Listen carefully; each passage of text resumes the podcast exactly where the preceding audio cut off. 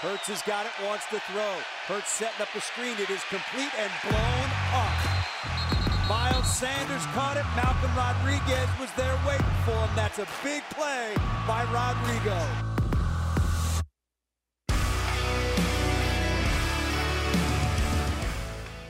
Welcome to the 20-Minute in the Huddle podcast presented by Microsoft. This is the post-bye week edition of the podcast. And as always, we start with news and notes. And you know, the bye week is a good time to, reflect on the first, set of games, do some self-evaluation, do some scheme stuff. Usually teams like that bye to come, week 8, week 9, week 10, kind of split the season up. The Lions got an early bye this week, but I think it just came at a perfect time for them. Obviously at 1-4, not the start they want. They're reeling a little bit after, a 29-0 loss to New England. They've dealt with a ton of injuries on that front. It came at a good time, and I just think it gave them an opportunity to step back, do a little self-reflection, and try to set the reset button, for this 12 game stretch, because look, they've got to come out firing now. They've put themselves in a hole, and they got to dig themselves out of it, or they're not going to be playing meaningful games in December, and that's certainly not what any Lions fan wants, especially with some of the expectations going into this season. And really with how well offensively they've played football. So, the defense obviously needs to get some things squared away. But, I think the news and notes always has to start with injuries. Like I mentioned, they were really banged up going into the bye.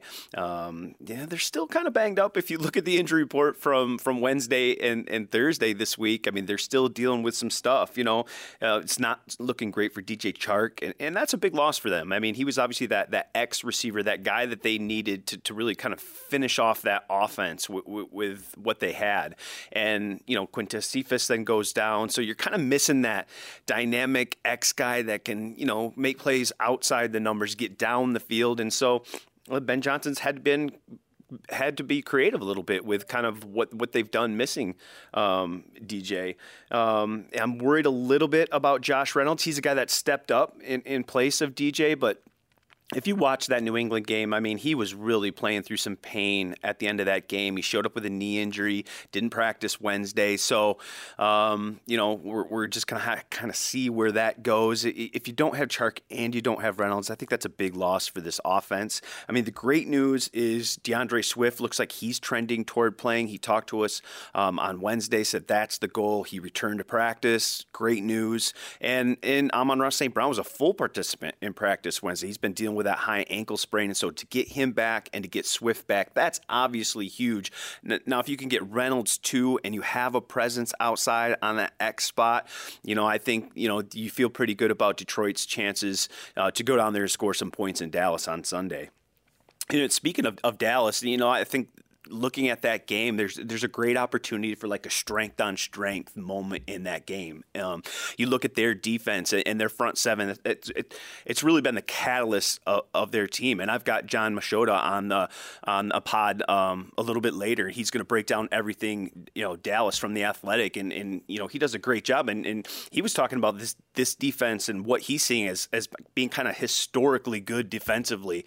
So we'll get into that in a little bit, but you do look at their front seven, and they lead the NFL with 24 sacks. Micah Parsons is obviously terrific, but they've got 4 different guys with 3+ sacks. They've got 10 different guys with sacks. And it's not just the sacks, it's the pressures too, right? And so they've been really good defensively.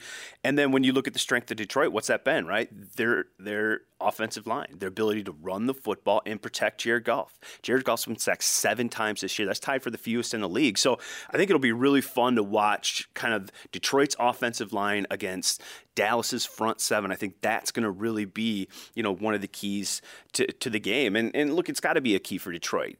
This offense has kind of got to get its groove back. You look at the first 4 weeks and just how explosive they were, and it was kind of a clunker in New England. Obviously you were without Swift, you were without Amon-Ra St. Brown. Bill Belichick's one of the best defensive minds in football, and look, he took away T.J. Hockenson and made other guys beat you, and Detroit didn't do that. They made some uncharacteristic mistakes up front, some miscommunication stuff, with the offensive line, and so Yeah, it was an uncharacteristic performance offensively. So I think this offense needs to get their groove back. I think the defense is still trying to figure things out. They're changing personnel. I know Aaron Glenn talked this week about some defensive changes and some continuing personnel stuff that they plan to do.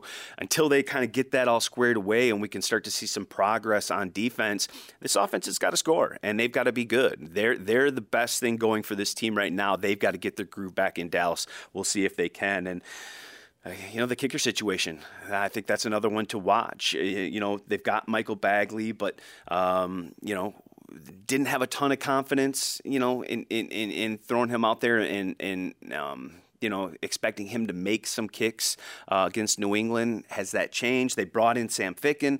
You know, he's a guy who's kicked in this league too. So it could be another week where maybe you're still trying to figure out the kicking situation as well. So, you know, those are some news and notes. Like I said, I got Jon Machota from The Athletic.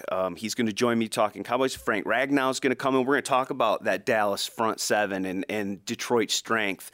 And obviously, you know, we do the key matchups every week. I got Mike O'Hara joining me this week. So busy show all around.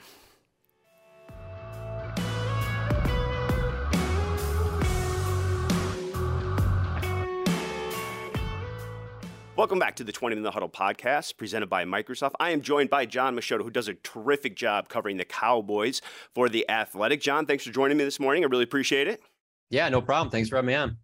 Well, let's start with, obviously, last week, you know, a tough loss, a big division game for you guys. We know what it's like losing a close game to the Philadelphia Eagles. You guys get another crack at them, fortunately. But, you know, anything jump out about that loss that lingers a week, or you guys moved on to Dallas and beyond that one? It's funny that you say that because I feel like coming out of all of these games, you know, fans and us analyzing this stuff, we should have this big, you know, this is the reason that they lost. And there really isn't from that game. I mean, they lost because Cooper Rush threw 3 interceptions, but I didn't come out of that game thinking anything differently of the Dallas Cowboys than I thought going in. The Eagles are probably the best team in the NFC right now.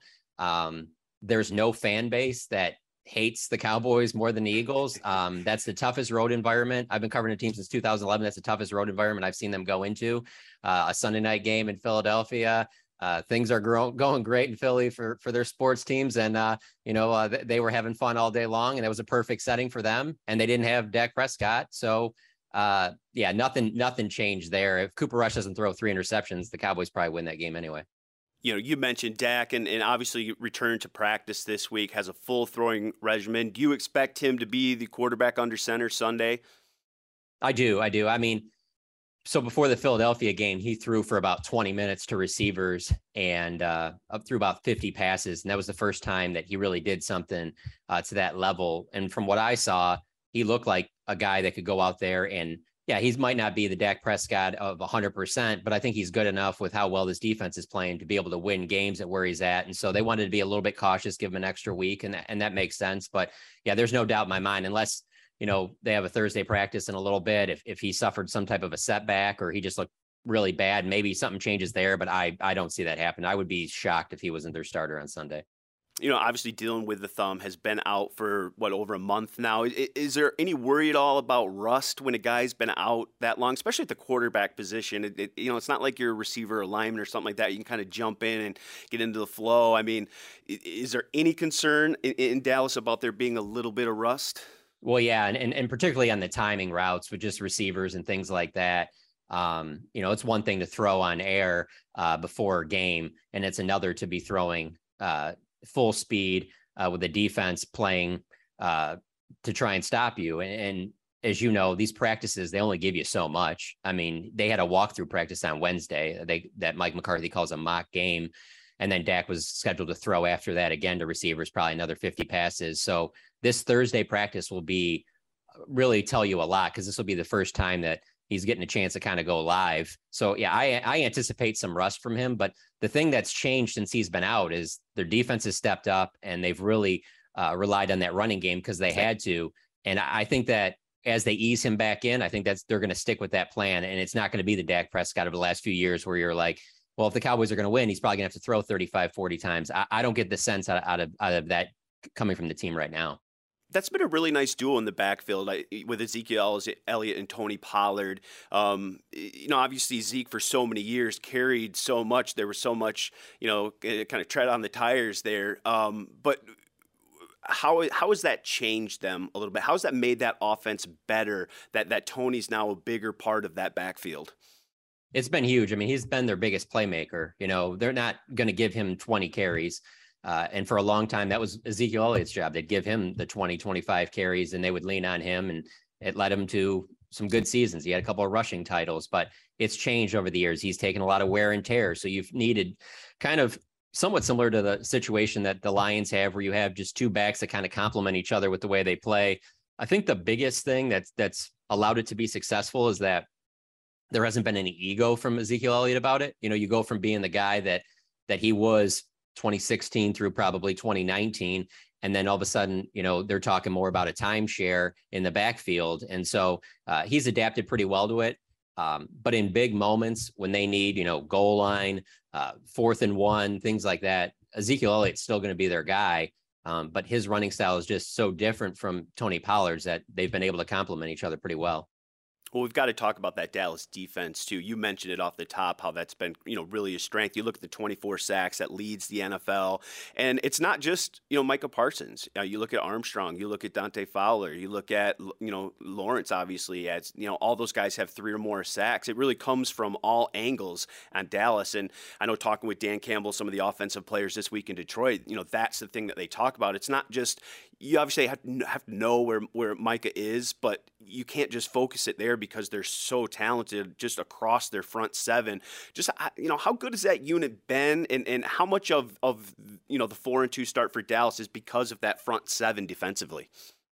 Well, Tim, it's been wild just because of the fact of that for so long, the Cowboys have been a team built around their offense, and two particular moves are what swung it. And one was getting Dan Quinn as their defensive coordinator. And the other was, let's be honest, they got lucky to get Micah Parsons. They didn't want Micah Parsons. They originally wanted one of the top cornerbacks in that draft, and both of them got picked right before the Cowboys went on the clock. So they traded back with, of all teams, the Eagles, and they get Micah Parsons. And we're thinking, okay, well, they drafted another, like a Leighton Vander Esch type linebacker who's going to be a traditional linebacker. And that hasn't been the case at all. And he's been just this monster pass rusher that there's multiple times for games where I just sit there thinking to myself, like, man, the Cowboys probably got lucky because of the COVID year that Micah sat out at Penn State, because if he plays another year at Penn State, I find it hard to believe that he wouldn't have taken another step. Not that he wasn't good before, but I think he plays another year there, and I don't think he gets out of the top 5. And so he's changed everything just because they can use him in so many different ways. Traditional linebacker,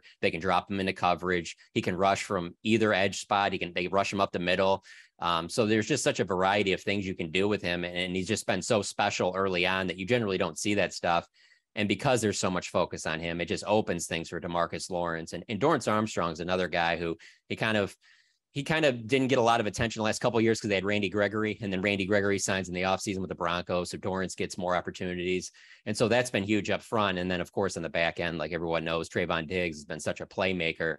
And so having that pressure up front gives him opportunities on that back end. But yeah, it all starts with Micah Parsons. Every week it's almost like the way with New England, how Bill Belichick, a lot of people talk about the greatness of Bill Belichick is that every week he can do something different. Well, Micah Parsons allows Dan Quinn that ability to, you just really don't know from week to week, even covering the team, how exactly is Micah Parsons going to be used.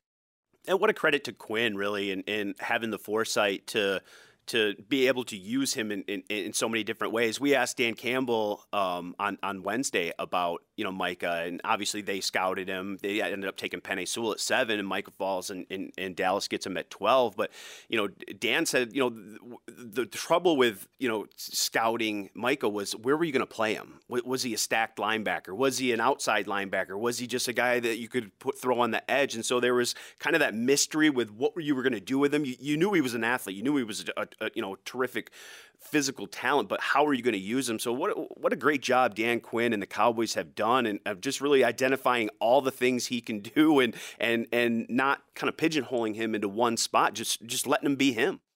Yeah, and it's allowed this defense really to be, it's the best defense that they've had since at least DeMarcus Ware, and you can make the argument it might be their best defense since their Super Bowl years in the early 90s. It just, wow, he has allowed them to just change so many things about there was a long time with the Cowboys where, you spend all this money on offense and the defense is, there's a couple key pieces, but it's a lot of try hard. You try to be an overachieving defense. And now with Micah, it just changes everything to where, you have multiple guys on the field that opposing offenses fear. And so because of that, it's been interesting to watch Mike McCarthy, Kellen Moore have to kind of tweak that game plan because it's like, hold on, let's just take care of the football. Because if we do, this defense can win us ball games. Now, that was a lot easier said and done with Cooper Rush because he's a backup quarterback. And that's the big question down here is, will that offense change because of the defense since Dak's been out? Or is it going to go back to the way that Dak was before where he was throwing the ball out? I just don't see that happening. I think that they're going to lean on this defense a lot more. It's going to be about taking care of the ball, which Dak's been good at. He only had 10 interceptions last year. So I think that that's going to be the key there, because as long as you can allow this defense to get rest and have to defend long fields, they're in good shape. And again, I'm speaking with Jon Machota, who does a great job covering the Cowboys for The Athletic. And Jon, how great is that matchup going to be? You look at Detroit and some of their strengths, and obviously the first thing you look at is that offensive line. They've only allowed 7 sacks all year. Had a few mishaps against the Patriots. Wasn't a kind of performance that we're used to seeing from those guys up front, but through the course of the year, they've been really, really good. Is that to you the key matchup in this one? Is if Detroit can contain or at least slow down Micah and that defensive front a little bit? Is that one of the big matchups for you? Yeah, there's no question about that.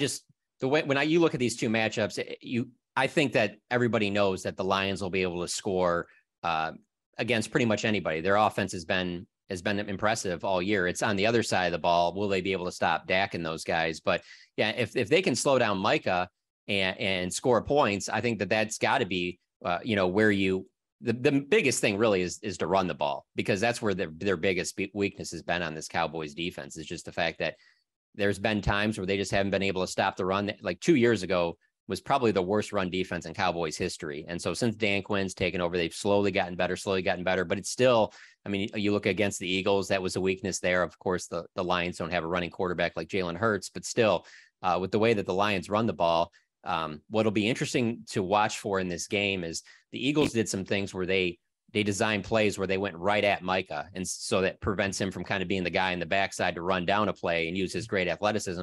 So I'm interested to see if maybe the Lions do that. They run some things that they go right at Micah so that he can't come off the backside and wreck a play. But if the Lions can run the ball well against this defense, they should be able to control the clock and keep themselves in the game. But what the Cowboys want is they want the Lions to get down and have to pass. So you can have DeMarcus Lawrence and Micah Parsons and Dorrance Armstrong and these guys pin their ears back and be able to go after Jared Goff. Yeah, you're right. And Detroit has been really good running the football. And that's the staple of Ben Johnson's and Dan Campbell. That's what they want to do. And they're stubborn with it. Even if Dallas is pretty good early on, they're going to continue to run it. And I guess the big thing here is what those guys have talked about and what Jared Goff talked about is just being really good on first and second down and not allowing, Dallas to put Detroit into some 3rd and 7s, some down in distances where, like you mentioned, they can pin their ears back and go. So, I think one of the big keys is going to be, how well Detroit can be on first and second down, keep on schedule and not put themselves in bad situations where those guys can pin their ears back. All right, Jon, the Dallas Cowboys go to 5-2 on the year if what happens on Sunday? If they can stop the run, that'll be huge. And then they have to take care of the ball. I don't see that being an issue because I don't think Dak coming back on his first game is going to be attempting a lot of, risky throws, stuff into double coverage. I just don't think that he's going to need to do that. And so as long as they take care of the ball and don't turn it over, and they don't have to completely stop the Lions run game, because I don't think that anybody's going to do that with that offensive line and those backs. But as long as they can keep them from wrecking the game and having some huge day where, they go for a couple hundred yards and a few touchdowns. So as long as they can do those two things, I think the Cowboys will be fine. The other thing is that they're coming off a game against the Eagles where they missed 10 tackles, and that's very uncharacteristic of this defense. And I just think you're going to see a motivated bunch for this game just because of the sour taste in their mouth leaving Philadelphia Sunday night, but then also, watching film and doing some of their look backs this week on that game you can just tell from talking to some of the players in the locker room, Dan Quinn, they're not happy with that aspect of the game where they've been pretty good. So I don't anticipate them having two bad games in that area. Yeah, it's definitely going to be a motivated bunch here in Detroit coming off a bye. Obviously, we're beat 29-0 in New England, so they had that bad taste going into the bye. And so, look, during the bye, you kind of do that self-evaluation. You look at yourself, right, and you change some things. So Dallas can probably expect some things they haven't seen on film from Detroit. Detroit needs a win at 1-4, to keep this thing alive and be relevant in November and December. So it should be a good matchup. Two motivated teams, obviously, NFC matchup. Dan Campbell gets to go back to Texas. I know he's looking forward to that. John, thanks so much for joining me. Great insight there, and we'll see you on Sunday. I'll make sure to stop by and say hello. Yeah, absolutely do that. And thanks for having me on, man. I appreciate it.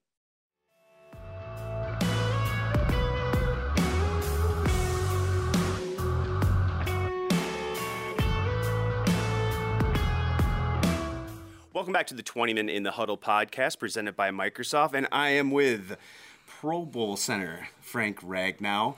Frank, thanks for joining me.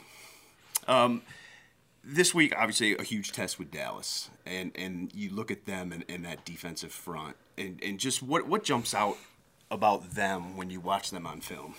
Well, first 11, Micah Parsons. He is a very dynamic player that kind of can play all over that front seven. They'll put him over the center, the guard, the tackle. They'll put him off the ball linebacker. And then secondly, they've got Dan Quinn's defense, which is just kind of like old Seattle, old when he was at Atlanta, aggressive, a lot of movement, all kinds of stuff being thrown at you. So it's definitely going to be a great test for us for sure. But you guys got to like the matchup, right? I mean, you guys have been playing well all year long. I mean, 7 sacks allowed, that's tops in the NFL. You're facing a team in Dallas. They've got 24. That leads the NFL. So it's really strength on strength. But you guys have to go into this one and – feel pretty good about this matchup, just with how well you guys have played the first 5 weeks of the season. Yeah, we're always confident, and it'll be awesome because it's good on, like you said, it's good on good, and it's you want to play the best and you want to be the best, so it'll be cool to compete against these guys and prove that we can keep going no matter who we're going against for sure.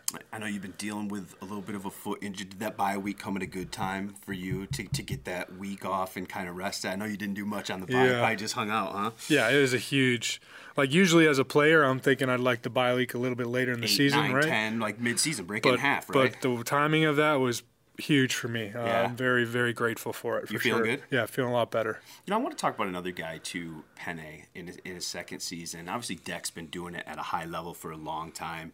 You've been to a Pro Bowl. You've been doing it. Jack's been at a Pro Bowl. But Penei is that guy to me that's really come on in his second year. What is it about Penei that's made him so good in his second season? He's a freak show with. But there's a lot of freak shows in this league, right? He's a freak show with instincts, like football instincts, and he's a freak show with that work ethic. And you combine all three of those, and that's what you guys are seeing. I mean, he does everything the right way. He takes a lot of pride in how he does, how he works his craft, and how he does everything. And you combine all that, and it's pretty special. And he's going to be a special football player for a long, long time. And if people talk about his athleticism, what does that mean when you're talking about an athlete along the offensive line, and especially a tackle? Like when they say he's one of the most athletic tackles in football, like how does that manifest itself in the game on film? Like how do you notice that? How do you see that? Yeah, for sure. I mean, the way he can run for being whatever he weighs, he's a big man, yeah. Right? And then, but also like. The way dudes bend, I think that's one thing that, like, you can see where there's some freak shows. Like, the way you can bend and get low and move guys and his feet are just – it's hard to describe. We always talk about that with defensive ends, right? Like how guys can bend, the Myles Garretts, the Bosas, all those guys, how they can bend and get low and use leverage, right? To have an offensive tackle that can do that and counteract that? Is that kind of what you mean by that? Yeah, to be able to block those dudes on the edge, like you said, they're able to bend and stuff like that. Him and Taylor, their feet and the way they can move and bend, it's special. It's really nice to have kind of bookend tackles. No doubt. It? No I mean, doubt. Just what does that do for you guys offensively? Not only the run game and protection, but just the entirety of the offense, just to have two guys that you can count on the end. What does that mean for an offense? I think it's huge. Especially for the quarterback position. Like for Jared, like I'm sure he's got to feel pretty confident knowing he's got those two guys because that you got two bookends where you're like, hey, we don't need to adjust game plans for them because they're really those kind of guys. It can change your offense. New England was an anomaly for you guys, we're hoping. Yeah, yeah. I mean, offensively, what was? We're on to the next. It was just we moved the ball. Like, yeah. We moved the ball up the field, but we didn't convert on third and fourth down. And then when we got in the red zone, we stalled out, and it's an anomaly. Okay, that's good to hear. Yeah, you guys, I know they want to hear that. No doubt, that's an anomaly. Hank Fraley. Just how great of a calming effect does he have in that room? It seems like he's a great teacher because it doesn't matter who you guys plug in. You guys have dealt with some injuries, mm-hmm. right, with Jonah and some of those guys. But a guy like Evan comes in and is just fine. You know, Skip comes in and plays well. It just seems like whatever you guys kind of do up there, it seems to work. How much is that Hank kind of gluing it all together? It's a lot, Hank. He's a great, like you said, he's a great teacher, man. And it helps that he played the game because he really relates that to how we see it, and it's a two-way communication, if that makes sense. Like, it's not just him telling us. It's an open dialogue, and we're able to work through a lot of things and get to the where we're all comfortable with it. And then the way he prepares guys, like, he doesn't just prepare the first five. He's preparing everybody like they could potentially be the starter.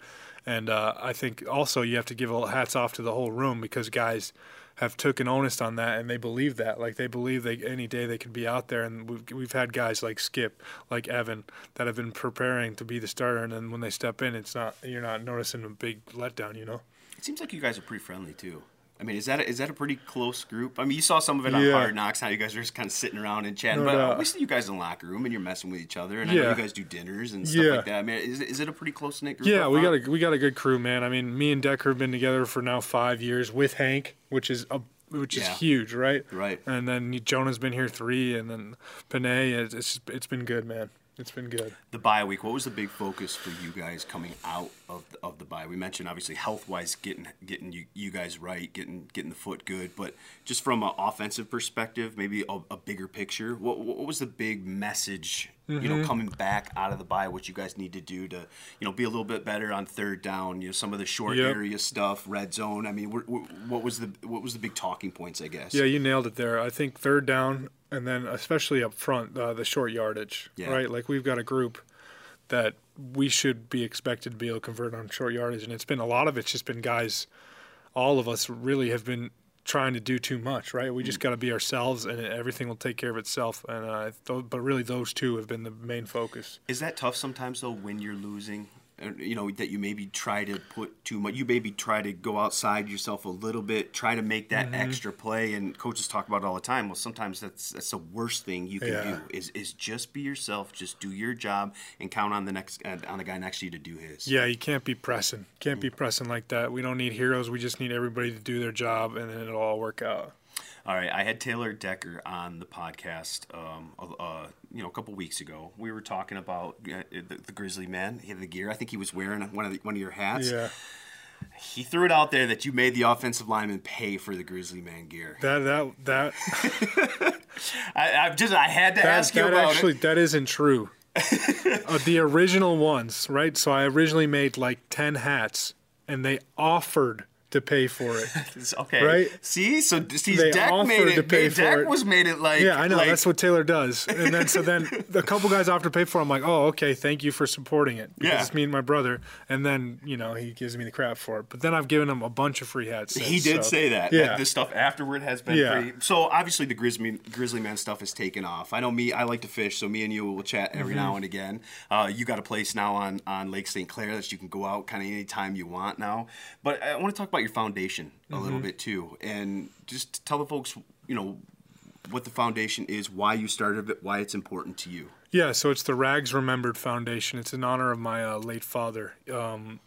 He passed away with a heart attack my junior year of college. I mean, I'm sure a lot of people know the story. I'm pretty open about it, but I'm just incredibly grateful for the way I was raised, and I've always wanted to do a foundation that kind of I just feel like it's like twofold, right? Like, I feel like being raised the way I was raised, it was kind of like, go outside and we'll see you for dinner, right? Like, right. I'm calling you for dinner at 5 o'clock. Mom's yelling at us. Dad's when it starts to get dark, you come home. Yeah, exactly. Like, it was that kind of childhood. Yeah, you live in the country. It was the same childhood that I had. And I think it's good for you, man. So I think, and then on flip side, when my dad did pass away, I turned to the outdoors to grieve. And so I thought about this foundation to kind of honor my dad, where we could really get grieving families in the outdoors and help disadvantaged youth or anybody really just get to the outdoors, because I think it can be beneficial just in general, but really beneficial to help you grieve. It's just another outlet, hopefully. And you had, I think your first event was over the summer, right? Yep. How'd that go? It was really good. We raised $50,000 to start off, which was incredible. It was a good turnout, and then we've actually got one coming up here. I don't know when this comes out, but it's coming up on November 7th. Oh, yeah. No, yep. This will be out, before that, so that's perfect. Yeah, it'll be at Ford Field. So what are you guys doing there? It's just it's a red tie event. Okay. So, just another fundraiser. High class on that one. I know. Not really my scene, but whatever we got to do to help the kids. Yeah, exactly. Kids, right? Uh-huh. So I know you're an avid fisherman, avid hunter. Where's a great place on Lake St. Clair to catch smallies? You know, some good ones. Oh, I'm not going to give you your little spot. I'll give you spots that in front of the old Ford Estate. Okay. That there's a launch right there on Jefferson. It's like 9 Mile, but right now in front of the old Ford Estate in the spring, juicy. That's where they're at. A lot of structure there, yeah, very good. That's awesome. Well, great job with the foundation. Thank you. That's awesome. I appreciate it. I don't think people realize just how much fun it can be to be out, fishing, hunting, doing all that stuff. If you haven't done it before, just how relaxing and it can take your mind. Mm-hmm. Oh, for sure. Going out, I'm sure, a night after a rough game or whatever on a Tuesday when you have a day off, just how relaxing is that to throw out there on a Tuesday and just go fish for a little while. Turn everything off and just relax. That's awesome. Yeah. Well, you need to turn it up this Sunday because we need to get a win. That offense needs to get rolling, and you guys got to have a tough task, obviously. But you seem pretty confident bunch that you can turn this thing around. Mm-hmm. Yeah. All right. Confident in our guys. All right. Well, let's do it. Yep. Frank Ragnow, thanks for joining me. Yeah. Thanks for having me.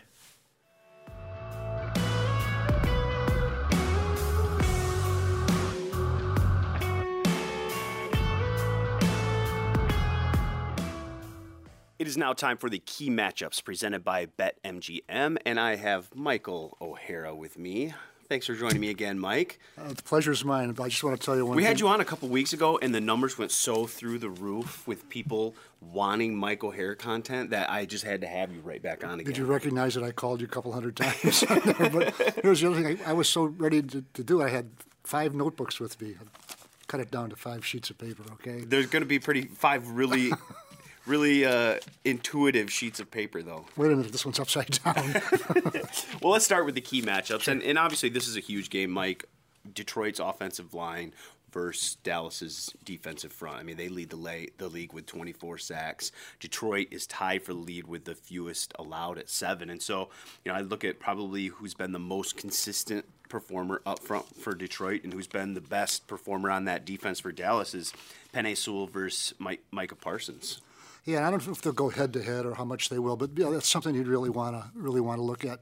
I was thinking about Penei Sewell, Tim, and one of the things that kind of struck me is there'll be 3 or 4 or 5 games or whatever we're into the season, and I won't even remember him, and that's a good thing, right? Because you don't hear holding 58.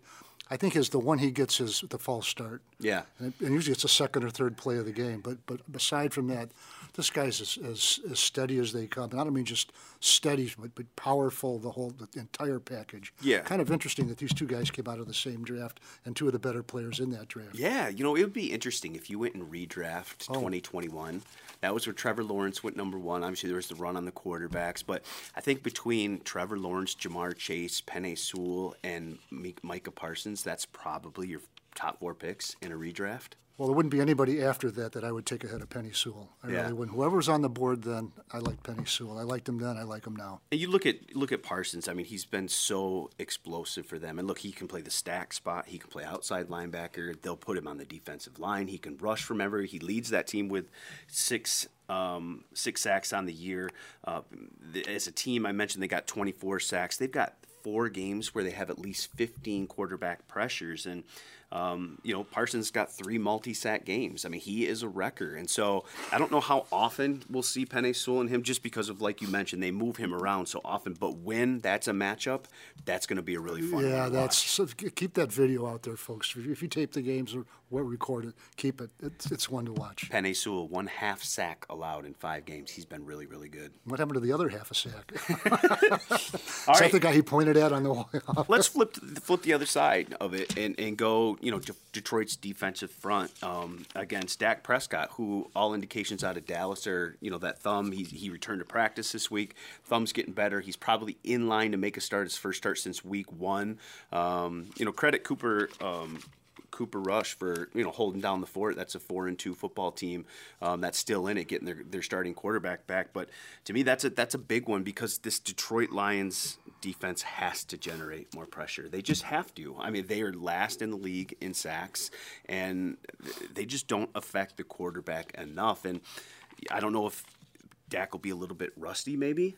You know, he's a veteran guy, but when you haven't played in over a month, there could be some rust there. And so to get after him early in that game, to make him uncomfortable early, just don't let him settle in. And I think Aiden's just got to be a big part of that. You know, he was the number 2 pick for a reason. He had one really good half against Washington, where he's had 3 sacks. Not a lot of production in the other games. I think this is kind of one he's got to, you know, he was able to self-scout himself, look in the mirror during the bye week, probably came up with some things, and he's got to be part of the solution for this Detroit Lions defense to be better. Well, I kind of took it personally when you said veteran guys get rusty, because I fall into both of those categories.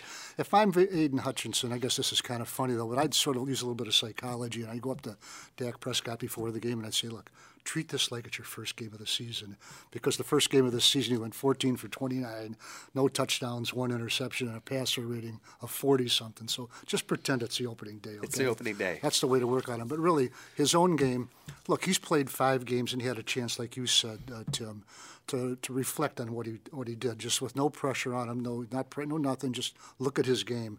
And I think he's, from all accounts, a pretty smart young man. And, you know, he's had a great college career. He's played a lot of ball, but it just hasn't quite fired for him yet, except for that one half in the second game of the season. But come up with something, you know, whatever it is, something that they haven't seen within the framework of your defensive structure, and make them think the rest of the game that, hey, he's coming. And finish. I think he's been in positions to make some plays. You look at even, you know, in New England against Bailey Zappi. Absolutely. Had him in the backfield right there. Had Jalen Hurts week 1 a couple times. Got his hand out, wasn't able to finish. Look, Dak can move around a little bit. And, you know, I think he moves to throw. I don't think he's a traditional runner like a Jalen Hurts. But if you've got that opportunity, he's elusive enough to make you miss. I think that's probably the big word for Hutch over the bye was finish. Yeah, and one of the defensive linemen, I went on their website to listen to their quotes after the game Sunday night.